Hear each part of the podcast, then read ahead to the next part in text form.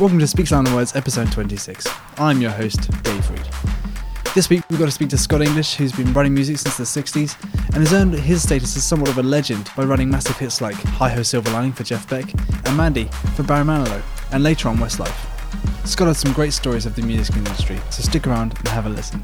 Remember, we're on Facebook at facebook.com forward slash Warner Chappell UK, and on our YouTube at youtube.com forward slash Warner Chappell Music, and on our Twitter at Warner underscore Chappell. And don't forget, Chappell is always spelled C H A P P E L L. And now, Scott English. All right. Scott English, thank you very much for sitting down and doing the podcast. Very nice to see you, David, and thank you for coming on this glorious day. It is a good day, isn't it? Mm, yeah, It's not bad, huh? Yeah. Thank you very much. Uh, so you born in Brooklyn, right? yeah. Tell us about that. I was born in Brooklyn on a snowy Sunday.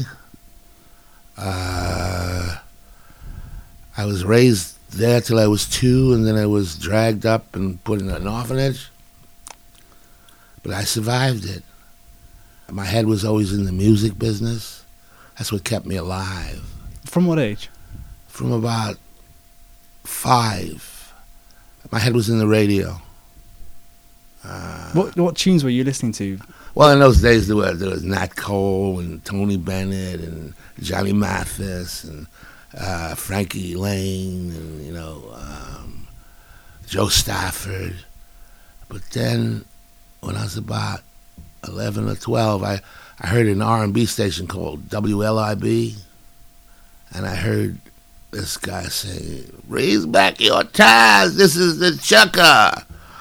It was an R and B station and I heard things like Johnny Ace pledging my love, and I couldn't believe it. You know the difference in the in the music. Today, the music is uh, is very different than my music. I guess it wasn't shocking, but to me, it was sweet. The music, the R and B was sweet. You know, rock and roll. It was called rock and roll in those days. You know, and then when we heard Chuck Berry, and you know, and uh, and then Rock Around the Clock really topped it up, you know. And then I saw movies with Tony Curtis, and I just, you know, and I was living in that area, you know, Brooklyn, you know. And uh, I used to take all the records I had, scratch out the names, and put my name on it. That's quite funny. When I was about 16, I started hanging around the music business, literally hanging around the music. So yeah, you say hanging around. What what kind of does that mean? outside the, there was two buildings there was 1650 which was the brill building which was the capitol and then there was the, the, the what do you call the, the, the, the co the other place you know the, the, uh, it was an attachment to it yeah, but it's smaller you know it was 1650 broadway where the isley brothers were and uh, don kirshner in that building the first time i ever went to broadway i was in a, a chemist called Hanson's drugstore. In the States, they call it drugstores. Here, you get arrested for that. and I met a fellow called Bobby Darin. And he sang me a song that he said was coming out in a week Splish Splash. The first time I was ever How did you meet him? Just just in the drugstore. in the drugstore. Nice. You know, because the drugstore was connected to the building, and there was an entrance to go into the building. You know, and, you know, and, and I looked like I was his brother. You know, uh, Ah. we were dressed alike. You know, And literally hanging out. When I said hanging out, I would hang out around sixteen fifty. Everybody would stand outside the building, because everybody would come out. You know, the famous people. You know, Yeah. and there was two restaurants. One was the Turf Restaurant on the corner, which was for newcomers. You could go in there and buy a coffee, a, a steak sandwich, or you know, the oyster bar, you know, whatever. And then if you made it, there was the other side, Jack Dempsey's restaurant, because there was entrances from the lobby of the building into there. You know, you know, if you made it, you went into Dempsey's. If you were just a newcomer, you go into the turf. And I would speak to people. I met people like uh, uh, Wayne Newton, Freddie Neil, the guy who wrote Everybody's Talking. I met the guy who sang, It was an itsy bitsy teeny weeny yellow polka dot bikini. What's his name? Yeah, well, whatever. You know, he's famous. You know, it's history. Yeah. Oh, and Ersel Hickey wrote "Bluebirds Over the Mountain." You know, and uh, a couple of times they would call us and say, "Hey, you're in a group. You're in a group." You know, you you would just mime on records, on TV or something. You know, and things like that would happen. One day I was outside 1650 Broadway, the other building, the auxiliary building. That's it, the auxiliary building. Uh, and one of my friends' girlfriend said, "You want to be in a group?" I said, "Yeah, I'll kill for that." She said, "Find somebody." So I found my friend Rusty, and we were a group. So we came upstairs to this guy who became a, a lifelong friend of mine. Nice. A guy called Richard Barrett, the guy who ended up producing and managing the Three Degrees. When will I see you again? You know. He also produced uh, the O'Jays and a lot of other things. You know? And uh, he gave us this song, beautiful song. And he said, "Here, go into the toilet." Sorry, I'm not in England when I talk like that. Go into the loo and uh, and rehearse. And we did. Half hour from that, Ed Thomas, the arranger, came. That night, we were in the studio recording the song. The next day, we were in the uh, the office with the owner of the record company. Record company manager said it was beautiful, but my partner didn't want to sign it. He didn't trust him. Back in the street again. That's showbiz, you know. Oh wow. Uh, When you were meeting people in the restaurants and the, the, the cafes and things, what were you hoping for? Were you hoping to slip them some demos, some music that you? I had no demos. Okay. In those days, you were hoping that they would use you on a demo. Oh, okay. You would hope, you know, because all these writers would come around and they see all these aspiring and use you as a demo singer. I got used a lot, you know, and uh, I was doing uh, 18 top hits for $1.98, you know, imitating everybody on the records. And uh, I didn't know what I wanted to be. I wanted to be in the music business somehow because I had an uncle who, in the in the big building who was Nat Cole's partner, but he wouldn't help me one lick. I said to him, "Will you help me?" He says, "He said I'll help you this way by telling you to get a job." And then, when I had my first number one, there was a knock on my door. It was the uh, the elevator operator of 1650 Broadway. His exact office that he had, 604, was his office when he didn't want to hire me. That's the office we had. And the elevator operator knocked on our door, and he said, uh, "Your uncle Jackie Gale would like to see you down in the coffee shop downstairs." He said, "Hey kid, I know you'd make it. You know, I'd like you to come and work for me." Tell him I'm sorry. You know, you had the opportunity. You know, I'm very happy where I am. Things like that happen. You know, and uh, joy. You know, there, there is some joy. There's a lot of heartache, but ooh. And what else from there on? So yeah, that was re- by the age of sixteen. You said right? It started when I was 16. Yeah. What t- age did it go until? That When I was 16, that's when uh, they found me in the street and they said, Okay. I never recorded." You know, yeah. what age did it go on to? Till I was about, uh, oh, I was out of the music business till I was about 24. But always, every day, I would come and hang around. One day, I went into this office with uh, a cousin of mine who was a songwriter also. You know, it's very incestuous. and uh, he introduced me to this German guy called Claus Ogerman, a great arranger, string arranger. And uh, he said to me, "You." I want you to work for me. I said, what? He said, yeah, I want you to work for me. I said, why? He said, because you have no enemies. He said, I love your personality. He said, you'd be a great publisher. So he gave me a six-month option. After six months, I was let go. It wasn't time enough. Although he said to me, you're doing great. He said, I just can't afford it.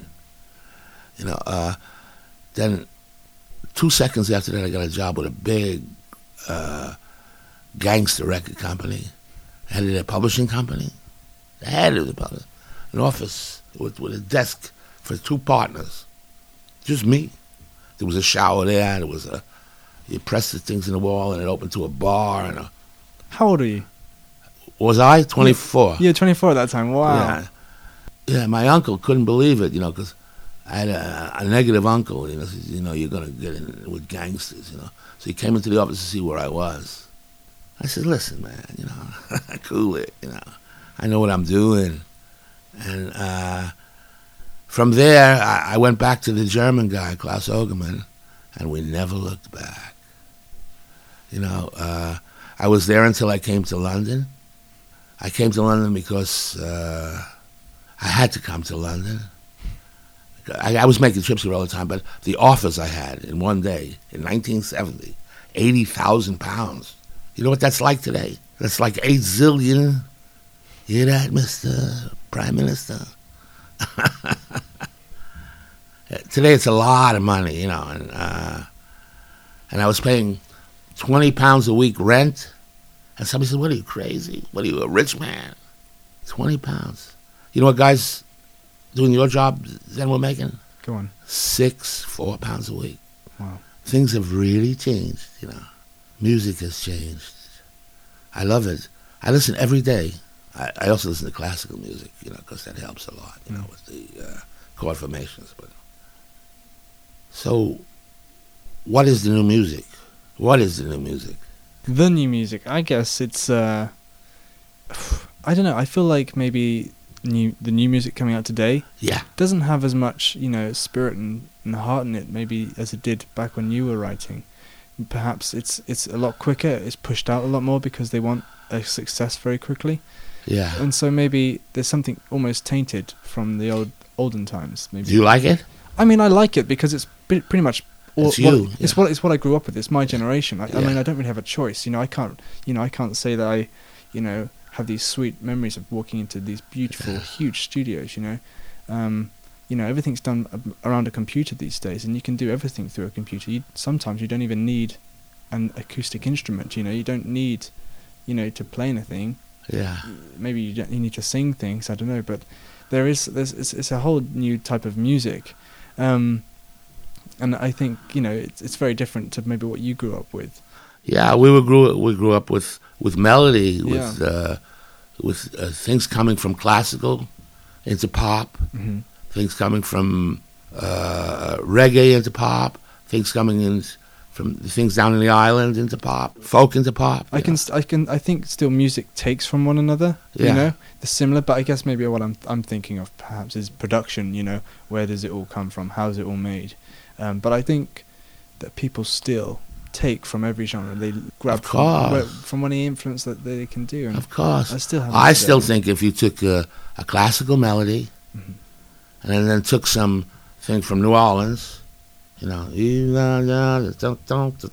understand? Mm. Put them together, and it would work. It, it- so when you listen to music yourself, you know, not not just today, but back in the day, what grabbed you most about the tracks? When say you're walking down the street in Brooklyn and, and you Certain lines would grab lines- me. So m- lyrics more than melody, maybe. Lyrics, yeah. Okay. See, that's the difference between America and here. In America, they're lyric people. Here, they're rhythm and melody people. Wh- why is that? What do you think that is? Well, it has all to do with, and this may sound far fetched, but it's American television. Okay. And uh, why I say American television, you see, everything here is canned, formulated. You're given uh, something, and then you run with it and build it yourself, like they built the Beatles. They got the Beatles canned in little things off the boat, you know, and then they rocked the world. They came back and they had the the second revolution.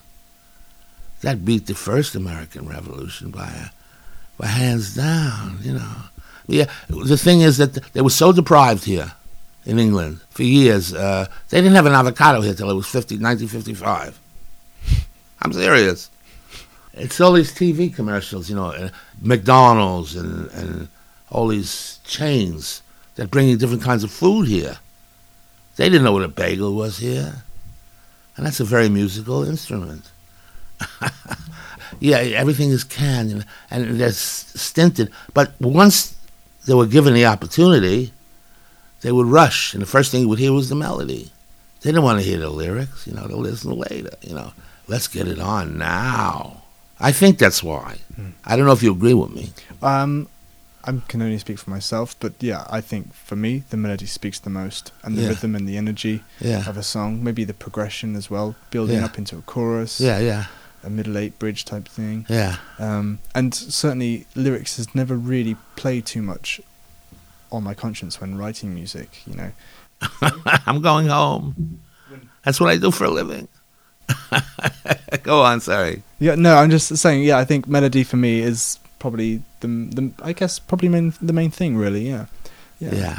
yeah. Hey, God bless you, son. You know, you got your right to your own opinion. Well, you know? yeah, I know. I understand that lyrics are important to some people, and so I, I do care about you know lyrics and and what's being said in a song. Um, I still, you know, I still do. You know, it's just I think first and foremost probably about melody, and I think probably a lot of people in the in the probably right in England probably do as well. Well, truthfully, without a melody, there's no song. Mm, yeah, that's that's probably true. Yeah. You know, without a melody, there is no song. Yeah. You know, uh, Yeah. but uh, I write lyrics, so everybody better listen to the lyrics from now on. Sure. so you, you say you're, you're 24 and you're in the office, and what happens next? I meet a fellow by the name of Larry Weiss, who was wearing a red blazer, and he had a his coat, you know, camel head coat, draped over his shoulders with a white scarf. I said, Hollywood, Hollywood. we became lifelong partners. We wrote "Bend Me, Shape Me," Mm. "Heil Silver Lining," um, "Help Me, Girl," "In the Cold Light of Day." uh, Things that you probably wouldn't know. You know oh, I know some of those. Yeah. and lots of things, you know. And uh, Larry wrote uh, Rhinestone Cowboy on his own. Oh wow. We're still writing, hmm uh, although it's harder today Because. because uh, the numbers again. I'm not 16 anymore, Mm. and those silly children are writing excellent songs. no, the, the talent today is so fantastic. Kid on the X Factor the other night, 14. He's, he wrote his own song. He was fantastic. Yeah, but you know, I'm in there. You know, I'm in line. Yeah. And as I said, I'm writing this book. You know, and uh, the book is going to tell the whole thing, the truth and nothing but the truth. It's going to be a lot of people going, "Ooh, Oh, that's exciting. yeah." So that's um, your process for writing. What is it? Take a look at that. So we're just looking at a computer with screen with uh, it's a Mac and it's got notes on it. Yeah. It's definitely got a verse by the looks of things. Maybe I wrote a chorus and You wrote I a started chorus. a verse. you wrote in the chorus and you started a verse. Okay, Yeah. so it was always pen to paper first thing. No, Okay, Uh, it could be either or. Mhm. I like writing simultaneous. I like them coming with a melody. Mm. But when nobody's around, what are you going to do? You go and you write a lyric to a rhythm that you know, yeah, and uh, chances are somebody will say, "Yeah," you know, because I got enough talented people around me, you know, to judge. Yeah. and you know, and, uh, I heard that the other day. and Somebody was said it in the street. You put a smile on the face of the world. and so you, that kind of sparked an inspiration. Yeah, basically, that's a nice yeah, idea. yeah. So you take kind of um, inspiration from just walking around and you just Anything, something- yeah. something we may say now. You Yeah. may say a, a line. You may not even know that it's it's Shakespeare. yeah, equivalent to something like Shakespeare. Yeah, Yeah, yeah, yeah. it just really speaks to you. It's very Yeah. profound. An anecdote, you know. Just yeah, yeah. That's what I do. You know, I listen all the time. You know, that's like when my head was in the radio, listening to those words. You know, Did you pick up instruments, mu- musical instruments? Did you start playing at all? I tried a tried. hundred. instru- I play a little guitar, okay, play a little piano. yeah, Uh, you see, I got drums. I got, but I never was anything but a singer, songwriter. Mm. And I had some hits as a singer. yeah, yeah. That that was beautiful too, having hits as a singer on Island Records. You know, whoa, fantastic. You know, just they brought me over here and then they checked me into the, the Hilton. In two days, they got rid of me. They put me in a, a cheap place in South Ken because I was drinking up the bar. I thought that's what you do. Uh, nice. But I learned, you know, you know, and I, through that, I went to Jamaica and I met Cat Stevens. Nice. So, so Do you prefer writing on your own or writing with the people? If I write on my own, it's uh, it's not right because all I have is a lyric, and my melodies are not too nice. You know, Okay. it's real ordinary. Uh, would steal from somebody. Oh, right. Okay. You know, I I enjoy writing with somebody. You know, that's that's when I when I come alive. You know, and uh, when when when the music is put to uh, when the words are put to music, it's I don't know. I, I can't explain the feeling, and when when I get the message, you're gonna now you're gonna think I'm really nuts. I get the message from I don't know where. The words just come. I can open up like a channel and they just flow. This is when I'm writing with somebody and I hear a melody. The words just flow through me like I'm being dictated from upstairs. Wow. We've heard that a lot on, on the podcast. Other people have sat down with us, chatted to us, and said, yeah, they get melodies from somewhere they don't know where. Um, and they find it a very strange experience. I get the words from somewhere. Yeah. But they're very Yeah. grateful for it because it. I'm very grateful. Yeah. I, I, I've been all over the world, and you know, I've had a lot of women and a lot of good food, and you know, and uh, a good life because of something. Sure. and you got to accept it and give gratitude. Don't say "Oh, it's all me. That's not all me. hmm Well, it's kind of nice that you acknowledge that, I guess, in a way. Yeah. It's, yeah, it's- you got to acknowledge it. Yeah, Yeah, yeah, yeah. yeah, yeah. That's cool. So, with the whole experience you've had writing, what's your favorite memory? The day I was riding in a cab, and Top of the Pops came on. On the radio? Yeah. Hmm. No, Pick of the Pops came on and on the radio. What year was this? This is 1971. Mhm. Pick of the Pops came on around noon. I was going down Regent Street, and I heard in number 11 in the charts, Brandy by Scott English. Wow. The next day I was in a, a Rolls Royce going to the BBC to do Top of the Pops. Wow. Wow. What a feeling, hey? Then all those silly people that that said, "Oh, he's a loser." I said, "Hey, you know, you know, it's uh, it's a funny thing, you know, wanting something and then getting it. You don't know how you got it, but it's the fortitude behind it that helped you get it. I think. How old were you then in 71? Thirty-four, yeah. So, yeah, we'd, we'd love to talk to you about that song and what it means and how did, how did it all come about then? Well, Brandy's a song that is now called Mandy. Yeah. Yeah. Uh, I was in the south of France at a MIDEM convention. I, I don't know if you know what MIDEM is. Yeah. The music convention in January in, Mm. in Cannes in the south of France. And all my friends, uh, heads of record, um, record companies and, and publishing companies, you know, we had the seventh floor. We were all, had rooms uh, with the doors opened. And we were all in a bath, our own baths, taking baths. And my friend Bob Grace, who just published the Spice Girls, he was at that time he was with uh, Chrysalis, and then he ran A and M's publishing for a long time. He was saying Brandy goes down fine after dinner, doesn't she? To be rude, you know. And I said Brandy goes down fine after dinner. I was trying to write something around it, and the only thing I kept was Brandy. And I wrote this lyric. I got back to England on the Saturday and I called Richard Kerr, and we were looking all over the neighborhood for a piano. We found somebody two houses down with an out-of-tune piano. So he wrote the melody on an out-of-tune piano, Wow. and it even sounded good on an out-of-tune piano. When we got to his house on the Monday, and he played on a regular piano, it sounded fantastic. So we did the demo, and then uh, I was doing. I had a lot of recording sessions. You know, I, uh, in those days you were doing these imitation groups. You know, you, you know, you, they'd sign you for three groups. You know, yeah, yeah. I would be all the groups. so I, I recorded a group called uh, Silk, And of course, I did a song called Brandy, and I did three other songs. I was playing the song in, in my uh, at my for my publisher, and this producer from Island Records walked in.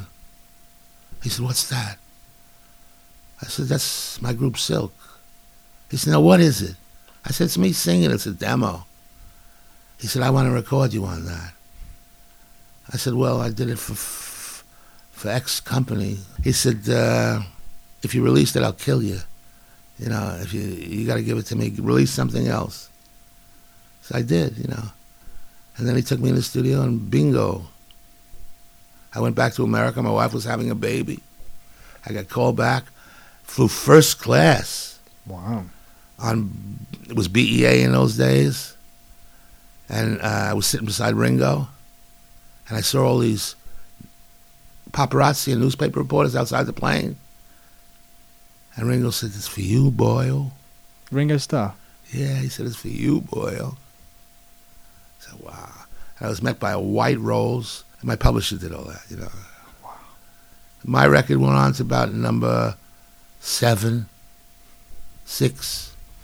It ended because I didn't do the 12 gigs. You got to do 12 gigs, musician union wise. So they didn't let me do Top of the Pops for another time. And so for about two years, three years, I suffered.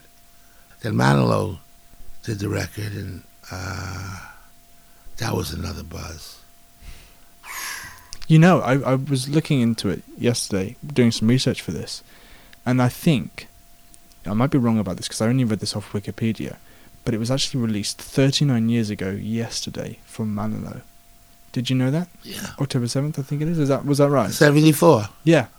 There you go. Amazing, hey? Yeah. So it's basically. Could you imagine the man is still selling the records? I know. I mean, his his nose is in the back of his his head now, and, you know, with the plastic surgery, you know. But uh, God bless him. He asked me, he said, "What do you think of the record?" I said, "Well," I said, "Truthfully, I like my own." I said, "But now that I hear it, and I see these statements, and the houses and the cars you're buying me, I love it." yeah. Thirty-nine years. Well, since he released it, yeah. Yeah. Wow. Yeah. That's amazing. You know, just thank you for that. That's okay. Wow. Yeah. How we doing for time? I'm doing good. Are you okay? Yeah. Yeah, I'm good. I just wanted to speak to you about one last thing as well. I was again looking on Wikipedia and I saw something about Thin Lizzy. Yeah, yeah. Tell us about that. What what was how was your Well, th- that? th- that was a very s- sad ending okay. because it was joyous to go to Ireland and find Phil. Mm. Although there was another artist that I liked more, but they wanted me to sign Phil because he had something, you know. And I did it, and we got to the studio, old Decca Studios up on West End Lane, big place, a concert hall, you know. They wouldn't play me any. They wouldn't sing to me. They just I wanted to do the backing tracks first. I said, man, I never recorded this way. This is difficult. This is the only way we know how to work. That was, you know, hurt me right there, you know. Uh, but I did it, you know, and uh, it was coming out fine, you know. And uh, in the end, I was fired Okay. because there was a guy in the company who took them on to greater and bigger things, you know. Yeah. I can't begrudge somebody, you know. He took them away, you know, from me, you know. Uh, although Phil and I were always good friends, even though this happened, you know. Mm. In fact, I was with him a couple of months before he died. Okay. Yeah, he had this beautiful place in uh, by the river by Richmond, Oh, nice. uh, Kew Gardens, sorry, oh, wow. and uh, with this antique furniture and these yabos are sticking cigarettes out in there on the, on the furniture. Oh man, just wanted to kill them, you know. Yeah, that's Thin Lizzy, you know. Uh, and there's a there's a there's a mistake in Wikipedia. It says I produced um, Jeff Beck. I didn't. Uh, Mickey Most produced Jeff Beck. Okay. This is Hi Ho Silver. The High Silver Lining, which is a weird story. Oh, go on. Tell us about that. Go on. Larry Weiss came up with a, a bits of the chorus, and we wrote the chorus, and I thought it was ridiculous. Yeah. Okay. So I wrote the first verse, ridiculous. You're everywhere I know, baby, that's where you're at. You know. And um, Larry Weiss called Mickey Most in London from New York. And Mickey said he would always come to, to New York on Monday for songs. He came into the office and he loved it. He said, finish it. I said, I hate it. What are you talking about, finish it? It stinks, you know. It'll end my career in the music business. He said, finish it. So I had uh, the secretary. I said, okay, come here. I said, come here. I said to the secretary, I opened my channel. I said, flies are in your pea soup, baby, and they're waving at me. Anything you want is yours now, only nothing's for free. Lies are going to get you someday, just wait and see. So open up your beach umbrella while you're watching TV. I thought he'd say, Ugh. He said, this is tremendous. he took it and he said, I'll see you fellas. Oh, he made us record a thing on a, a little tape recorder. Then he called us about a week later. He says, I'm doing it with the Yardbirds. I said, You what? The Yardbirds? Are you crazy? He meant one of the Yardbirds. You know, uh, and uh, when I heard the record, I said, Oh no. Because I heard the B side. It was fantastic. Did you ever hear Beck's Bolero? I haven't seen it. No, I Listen to it. If you're a melody man, Okay. listen to it. I thought I killed his career because he never recorded again vocally. One day I was loaded out of my head, and Larry Gaskill, the head of Warner, uh, Warner Brothers here at the time, in the mid 70s, said, We're going to the, uh, there was a big rock and roll theater, the Rainbow, uh, in, in, in, in North London. And I said to him, listen, whatever you do, don't take me to see Jeff, because he'll kill me. Next thing I know, denial is parted, and there's Jeff Beck in front of me. And Jeff says to me, Scott, before you say a word, I want to apologize. I said, what are you talking about? I said, I want to apologize to you. He said, no, let me apologize first. He said, I begged Mickie to record that song. I begged him. He said, and when we did the double tracking, you know, the guitar thing, he said, I was a little bit out. And with my perfect pitch, it killed me. But Mickie said, no, it's fine, just the way it is. So that was his resentment for years. he said, what's your? I said, well, I thought I killed your career. He said, no, man. No, no, no, no. He said, it's the only song I liked. I haven't found a song yet. So that's the story of Hi Ho Silver Lining. Huh. And him and I, we've seen each other since, you know. Yeah. Very quiet man. Okay. So it sounds like you did the whole, you know, artist thing, writer as well, at the same time as as working on the inside. That's right. Yeah. How did that work out for you? Is that okay? Sure, I Yeah. can be many things. Yeah. So can you, my boy. And don't let anybody stop you. There'll be people to try. Mhm. Because envy, you know, you're going to run the whole company and be a singer and a dancer. You're going to win Strictly Come Dancing. Oh, I hope so. Yeah. I don't know about that. and X Factor. What do you think of X Factor? Do you think it's good for today's generation? Well, what happened? I, I love X Factor for one reason. I was at the BMI Awards and really angry Mm. because I didn't have a an award that year. What year was this? 2002, Mm. 2003. And Richard Kerr comes to me, my partner, you know, who wrote Mandy with me. And he's all happy. And I felt like telling him, shut up. I don't want to hear your good news because I'm in an angry mood, you know. I don't want to get jealous, you know. He said, Mandy is Westlife's next single. I said, what? Who told you that? Simon Cowell. I said, what? He said, yeah. He said, I just met Steve uh, Mac. And he told me Simon Cowell said it's the next single. But you got to be quiet about it. I said, right, yeah, I'll be quiet, you know. I walked over to my manager, Johnny. I said, Johnny. psst, psst, psst." Yeah. He walks over to my publisher and goes, it's going all around the floor. then I walk out into, after the, the dinner and the awards, I walk out where they're having coffee. I see Steve Mac. And Steve says, Scott English, you got the next single. I said, I'm not supposed to say that. He says, "Who told you that?" I said, "Richard Kerr." He says, full of baloney." It was just Richard didn't want to kill anything, you know. So there's been a lot of charges with with Mandy and Brandy, Hmm. three times, boy. Plus, there was Mandy was a, an enormous hit in in Europe with some cartoon characters up there. Really? Yeah, called Mandy and Brandy. Then we got to Prague, and there it was on TV. Wow, amazing. So what do you what do you think of X Factor now? In this, I like X Factor. You do? Yeah, uh, I think um, they did a lot of chopping and changing because it was getting very, very boring. Are you bored with it?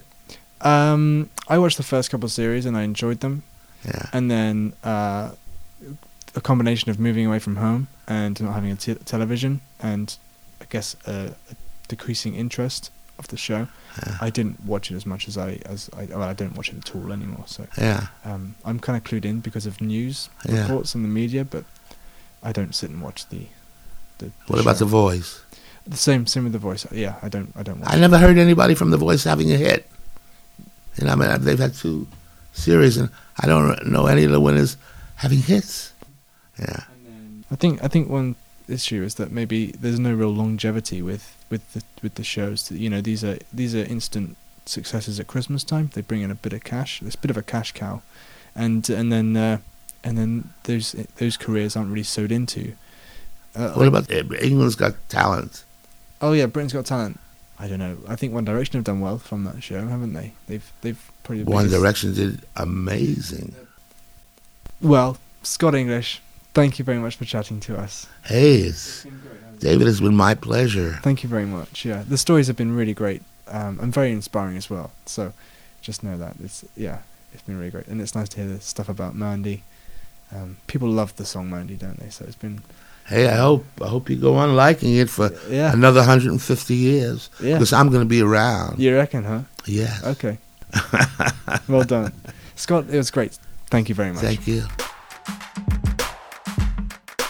Scott is a real character, and it was a great experience to sit in his house and hear those stories firsthand. I love that he had the guts to go and hang around the offices in the early years, and that persistence has obviously stood him in good stead. Thanks for listening, and until next time.